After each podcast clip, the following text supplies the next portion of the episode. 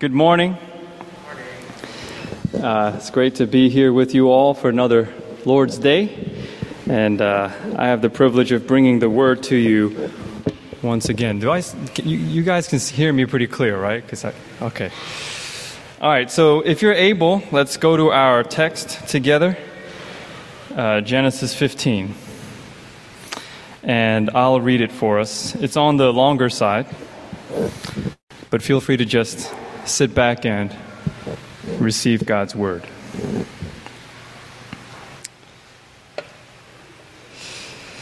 After these things, the, the word of the Lord came to Abram in a vision Fear not, Abram, I am your shield. Your reward shall be very great. But Abram said, O Lord God, what will you give me? For I continue childless and the heir of my house is Eliezer of Damascus. And Abram said, Behold, you have given me no offspring, and a member of my household will be my heir. And behold, the word of the Lord came to him This man shall not be your heir, your very own son shall be your heir. And he brought him outside and said, Look toward heaven and number the stars if you are able to number them. Then he said to him, So shall your offspring be. And he believed the Lord, and he counted it to him as righteousness. And he said to him, I am the Lord who brought you out from Ur of the Chaldeans to give you this land to possess. But he said, O Lord God, how am I to know that I shall possess it? He said to him, Bring me a heifer, three years old, a female goat, three years old, a ram, three years old, a turtle dove, and a young pigeon. And he brought him all these, cut them in half, and laid each half over against the other. But he did not cut the birds in half. And when the birds of prey came down on the carcasses, Abram drove them away. As the sun was going down, a deep sleep fell on Abram, and behold, dreadful and great darkness fell upon him. Then the Lord said to Abram, Know for certain that your offspring will be sojourners in a land that is not theirs, and will be servants there. And they will be afflicted for 400 years, but I will bring judgment on the nation that they serve. And afterward they shall come out with great possessions. As for you, you shall go to your fathers in peace. You shall be buried in good old age, in a good old age, and they shall come back here in the fourth generation, for the iniquity of the Amorites is not yet complete. When the sun had gone down and it was dark, behold, a smoking fire pot and a flaming torch passed between these pieces. On that day, the Lord made a covenant with Abram, saying, To your offspring I give this land, from the river of Egypt to the great river, the river Euphrates, the land of the Kenites, the Kenizzites, the Cadmonites, the Hittites, the Perizzites, the Rephaim, the Amorites, the Canaanites, the Girgashites, and the Jebusites. This is the word of the Lord. Uh, thanks be to God. Well, let's pray together. Uh, dear God, thank you.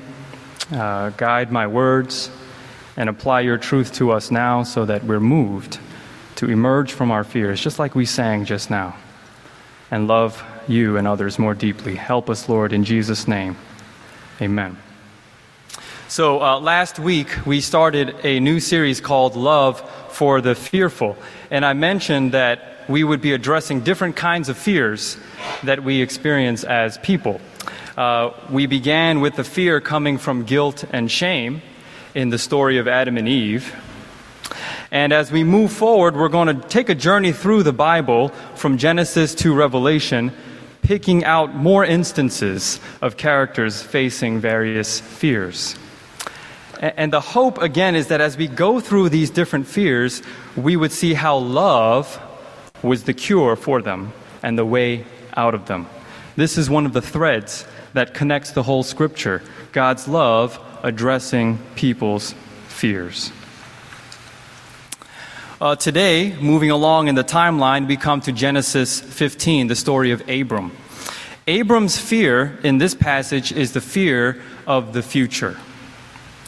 Uh, as he's getting older, he's anxious about what would happen to his life and his legacy, especially since he doesn't have any children. I think the fear of the future is something that many of us can relate to, right? Especially these days. And so that's what this message is going to be about. Let's try to unpack this text in three points reframing the future, redeeming the future, remaining in the future.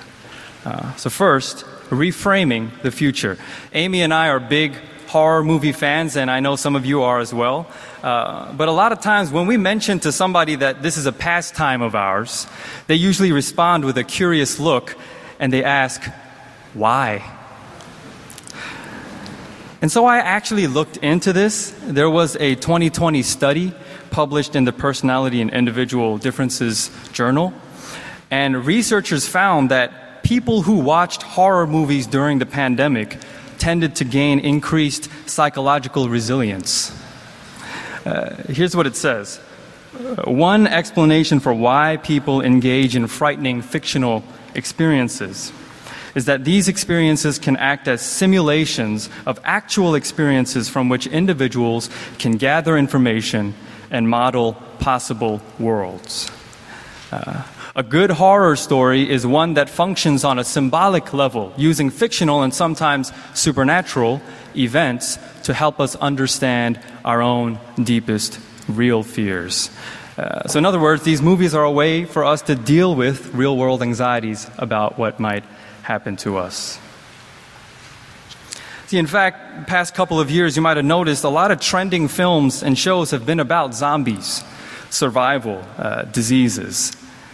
Uh, and if the research is right that our media consumption says something about our mind state, uh, a lot of us are probably experiencing uh, are probably experiencing some uncertainty and unsettledness about our lives right now. Horror movie fans or not, we might be needing to cope somehow with personal concerns about the future. Now, uh, what are these concerns exactly? Uh, Deloitte published uh, their Gen Z and Millennial survey this year, taking data from people across the globe. And the top worries in these age groups turned out to be financial stability, retirement, and wealth inequality. Uh, and right below those were climate change and career dissatisfaction. Maybe you could relate to one or two of those. Fear of the future is something that looms over so many of us in any age group. Some of you are carrying the burden not only for yourself, but for your children and your parents. In our text, Abram is in a similar predicament. Back in Genesis 12, we see that Abram was living in a place called Haran, just minding his own business. When all of a sudden, God called him to pack up and leave to another place that God would tell him about later. So imagine if somebody came up to you and said, Move out of your home and go somewhere else. You'd be like, What's wrong with you? and close the door. Um, but because Abram recognized that this was a call from God, he obeyed and left his hometown, traveling all the way to a place called Canaan. And that's where God promised him that his offspring would one day take that land. That was God's covenant to Abram, that his offspring would take that land. Uh, but the journey wasn't over. At one point, uh, Abram had to deal with a famine uh, and then take care of some family drama, uh, rescue his nephew by fighting a battle and meet up with a mystery priest. So you can see that after God called him, Abram was just living each day, not knowing what would happen or where he's supposed to be next. A completely unpredictable life. And he didn't always handle it well emotionally. Uh, it was probably overwhelming for him to live like that, especially when he couldn't understand. Um, in today's text, Abram is struggling because God's promises are all about his offspring, but he has no kid yet. Uh, he's been trusting God, but he and his wife are getting old and they haven't seen any fruit, so he's getting restless. Now, how does God respond to that? Well, the first thing he says here is Fear not, Abram. I am your shield. Your reward shall be very great. The fact that God says, Fear not, I am your shield, shows that he wants Abram in this moment to change his perspective on the future, to reframe it. Uh, a shield is not something that prevents trouble or stops unpredictable things from happening. It's something that helps you get through these things even as they happen. Uh, so, in a sense, God is saying, Abram, I know you're anxious, but do you know that you have a shield to handle whatever's coming your way? And that shield is me. And why is it important that God Himself is the shield? It's because God's the one who designed Abram's future. He knows exactly what Abram needs and when he needs it going forward. God is sovereign over life. Uh, King's Cross Church, what I hope we can practice doing when we think about our future is reframe it from something I need to shape into something that's already been shaped by God. Uh, See, see, if our destiny, our fate is left to chance and nature, then that's actually the scariest place for us to be because that means everything is up to you. And if you miss an opportunity or slip up somewhere, your destiny is forever changed. If something you didn't expect occurs and you have no resources for it, you can fall into despair. And your mind will be weighed down with shoulda, coulda, wouldas, if onlys, and what ifs. And no matter how much self care we do or rest we give ourselves, if the pressure to create destiny is on our shoulders, that's exhausting, and we won't get rid of that anxiety so easily. So, church, I'm asking what would happen if we start to reframe our future into something that's not in our hands, but in somebody else's greater than ourselves? Uh, that our destiny is in the palm of a sovereign creator whose wisdom is infinitely greater than ours and He's already planned out our steps according to what He sees would be best. Well, Abram, like a lot of us, had a hard time thinking that way. Uh, in verse 2, he says, God, I don't have a kid yet, and the only other person I can think of is Eliezer, since he's somebody in my household. Uh, so you can see Abram's already done all these calculations in his head. He's suspecting that God might not pull through, so he's trying to set up some controls to assuage his anxiousness. Um, and this isn't the first time or last time he thinks this way. Uh, just a few passages before, there's a moment when, when Abram is escaping a famine and he's going into Egypt with his wife, Sarai. And since Sarai is a beautiful woman, he tells her, uh, Look, I don't want them to kill me for you. Uh, so can you just go tell the princes of Egypt that you're my sister?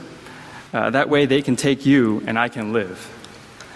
Uh, this is another example of Abram, Abram being controlling about his security. And even further, in this instance, you can see that his way of handling things not only affects himself, but also the people around him. Uh, he actually puts his own wife in harm's way to maintain a sense of safety. Uh, another instance is in chapter 16. Abram still can't trust God about getting a child, so he desperately has a kid with Hagar, the servant, who is then mistreated by Sarai and driven out of the house. Uh, the point is do you know that the choices that you make in trying to configure your life, mastering your destiny and security, it might seem like wisdom or maturity at times. But when it gets into the realm of control or trying to solve your future on your own, your choices might not affect only you, but those around you as well. Uh, you might find yourself becoming more impatient, more intolerant, and even angrier towards others when they're getting in the way of your plans. When your soul's bandwidth is overwhelmed because you think the future's all on you, that leaves little room for you to live out the life God calls you to live on this earth, which is to notice other people's needs and other people's experiences. What would it mean for you to finally start accepting that God is wise over your life? A shield around you as you move forward. Somebody said, I don't know the future, but I know who holds the future in holy knowledge. Can you rest in that? because that could free you up in ways you might not expect and help you be more present. Which brings us to the next point. I was reframing the future. This is redeeming the future. So, Abram's reasoning with God, he says, Man, maybe Eliezer can be my heir because I don't have a kid yet. And God responds by bringing him outside and telling him the covenant promise once again. Abram, look at the stars. He says, That's what your offspring will be like. I'm going to give them this land. But Abram says, How do I know that? Um, a lot of times when we hear big talk like, oh, God has your future in his hand or you can trust him, our response might be, how do I know that? How do I know that he actually cares about me? Because I'm trying to live day to day, paycheck to paycheck, paying off my loans, taking care of my kids, supporting my parents, and not to mention this country is getting wilder by the day. How do I know that God cares, trust him, is not just empty thoughts, empty prayers? I don't know where Abram's heart was, but maybe we can relate to his question. Well, God's response is one of the most important moments in Scripture. He says, Abram, bring me a heifer, a goat, a ram, a dove, and a pigeon. And of course, when he hears that, Abram knows exactly what they're for. They're about to do a covenant ceremony, which was common back then. And so Abram cuts these animals in half, except the birds, and he lays the halves on top of each other. And after a while, it gets dark. Abram chases some birds away and he falls asleep. Um, then God speaks over his sleeping body, promising again to bring his offspring into the land. And a smoking fire pot and flaming torch pass between the animal pieces. So, two things are happening here. First, Again, this was a covenant ceremony. Back in the day, people did this to make a contract. Uh, it was a commitment to each other's demands. And if one party broke the covenant, the commitment, there would be uh, some serious consequences. And so the God of heaven was stooping to Abram's level to give him a physical sign of his promise. He was letting Abram know this wasn't just words, he wanted to show him by action. He will follow through, he will take care of him and give him a future according to plan. Uh, uh, most people in, in, the ancient Near East understood that a, an event like this was profoundly weighty. And God wanted to make that point. But the second thing that's happening here is that God was revealing a little more about what his promise to Abraham actually meant. If you look at the kind of animals God tells him to bring, these were all animals that later in the Bible were used as sacrificial offerings for sin. So even the birds were used for private offerings. So these weren't just random animals, they were related to sacrifice for sin, purification on the altar of God. What does the sacrifice for sin have to do with this promise to Abram for his future? God was saying, in the big picture, the way I'm going to love you is, and, and the way I'm going to pull through for you and make sure your future is secure is actually through a sacrifice. And this is where the careful Bible reader starts to realize okay, God's plan for Abram and his offspring is not just for Abram, but this is a plan for the whole world that he would unfold through Abram. Because if we look back at last week's passage in Genesis 3, God makes that initial promise that the enemy will bruise the woman's seed. You remember that?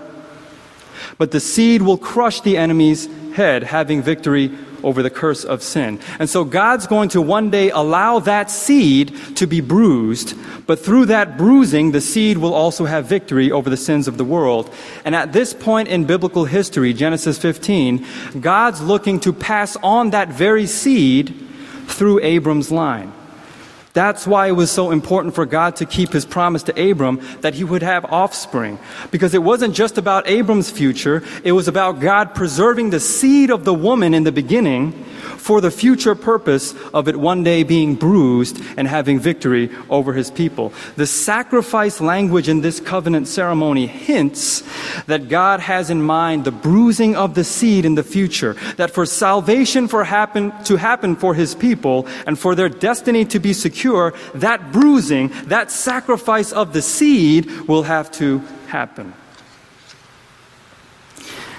And of course, the fire pot and the, the torch that pass through the pieces represents God Himself. He's putting His own body on the line as a sign that He will commit to Abram and to the world. Now, a few chapters after this, God changes Abram's name to Abraham, which means father of many. And he finally gives Abraham a son named Isaac. And the story many of you know, Genesis 22, when Isaac is a teenager, God tells Abraham, Take your son, your only son, Isaac, whom you love, and offer him as a burnt sacrifice on a mountain. I'm not going to get into that too much today, but that story is not about God testing Abraham to see if he would kill his son for God. He actually stopped Abraham from killing his son in the end. No, that event was God further clarifying his plan of salvation through the seed. God was showing the world that in the future, when the time comes for the bruising of the seed, when the sacrifice happens for God to pull through with the fa- plan of salvation mentioned at the time of Adam and Eve, that sacrifice will be of a son.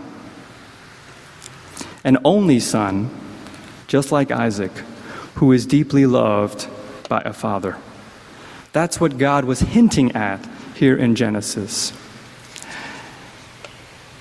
King's Cross, the lengths to which God went since ancient times to make sure that there would be salvation for you. And that his son would go to the cross, forgive you, and rise again, so that you sitting here today could have a relationship with him. See, these truths, they might not tell us what happens tomorrow or the next year or whatever, but they do tell us that God is so serious about keeping us close to Himself that since long ago, He had planned to send His own Son and be near us and change our hearts. Meditating on that should give us a sense of how committed our God is being is to being near to us. And not only that, it should expand our view of what our life is actually about. Retirement, financial security, career, and even health, these are really important things. But even as we concern ourselves with these things, if we know that God will guide and provide, like it says in Matthew 6, and we know that He saved us for a greater purpose than just what happens on this earth, we might start seeing what it means to have a redeemed future. When Jesus came, gave himself to redeem us, he also redeemed our future so that our perspective, our values, and our goals can start to change. Uh, uh, we start to pursue generosity, love, justice, advocating for the marginalized, and mercy in Jesus' name before we leave this earth because we understand that these things have eternal significance. In your difficult times, you might still be able to give love to somebody next to you, and that's powerful. In uncertain times at your job, you might still discover intimacy in God's Word, and that's priceless. When you're facing illness, you might still experience a powerful prayer life, and that's strength. These are things that come from following Christ and things that last forever in your new, redeemed future. Family of God, God will provide for you for tomorrow. He will provide for you for next week and the next year. The important thing is to expand your future of what uh, picture of what your future means. Is it the 80 years of being safe and secure here? Or do you know that our souls were destined for so much more than that since ancient times? That's part of what faith is looking towards the day when He makes all things right, and living in that. And lastly, last point, remaining in the future. There's an interview of Tracy Morgan, the comedian, on a radio show. And a friend calls in to talk to Tracy. And he says, What's good? What's up with you, Trace? And Tracy says, Regular, man. Staying regular. No cheese, no pepperoni, just a slice and a Coke, man. And that's one of my favorite moments in an interview because it's such a real, everyday neighborhood answer. Just staying regular. Uh, sometimes it's the regular routine things that give us comfort. My favorite restaurant of all time is BCD in Bayside. I just literally, I, I, walk in there, I put the menu face down because I know exactly what I want. Spicy beef sundubu with no egg. Maybe in such unstable and uncertain times, you're craving for the regular, like a food or, or a game that you enjoy, or the people that you text, a morning ritual, TV show you that you watched a hundred times. Whatever it is, we crave regularity. David Foster Wallace says we crave the cliche. Why? Because we want to know that something is consistent. What I noticed as I was studying our text is how many times God reminds Abram of his promise to him. He says it in chapter 12 Your offspring will have this land. In chapter 15, the same thing twice. Chapter 17 and 22. God continues to repeat this promise to Abram at various points. Family of God, it's true that our future feels shaky at times, and that could cause fear. But I can't emphasize enough how life giving it can be to listen for God's word to you on a regular basis, opening our ears and our hearts so that His word, whether it's through reading, whether it's through talking to each other, Sunday service, anything else, it's that routine feeding for your soul that will speak to you. And you're going to be reminded in those moments that He loves you, He gave Himself for you, and He will not give up on you or the world. Those are lasting truths that your heart needs to hear to strengthen the core of you. It's impossible to experience God's comfort without the regular. Pastor Tony Evans, preaching on Hebrews, he said this I know you want to get to the other side. We all want to get to the other side of our anxieties, but I can assure you there's help on the way. God says, in the middle of a hectic life that's got you weak, there's a private place, a throne room with a grace dispenser to give you help in times of need. You ought to go there more often. When somebody close to me invites me to their house, sometimes they say, Man, you should come over more often. We can hang out. God invites you to his throne room every hour, every day, because he wants to tell you that he's still in charge and that you still belong to him until he renews all things. So, this is how we deal with our future, one day at a time, doing our best for the day and for the week, feeding on his grace for our strength and He's always going to be waiting to meet you tomorrow, to meet you next year, and for eternity, because that's what He has planned for you. Uh, so today we talked about reframing our future, redeeming our future, and remaining in the future. This table is something uh, Jesus prepared for us so that we can keep on remaining, keep on staying close to Him. When we take these elements, He's with us in spirit, and we get the boldness to move forward for another week. On the night when he was betrayed, Jesus took bread, and after giving thanks, he broke it. And he said, This is my body broken for you. Do this in remembrance of me. In the same way, he also took the cup after supper and said, This cup is the new covenant in my blood. Do this, and as often as you drink it, remember me. Well, I'm going to ask our uh, leaders to come up and help set up the table. Uh, this table is for those who have put your trust in Jesus. You've been baptized, you're a member of a church. But if that doesn't describe you today, we don't want you to check out or anything like that. We still want to be with you in this moment. So there's some prayers on the bulletin for you to pray, or you can come up to me or anybody here. We could talk about what was just shared in the Word.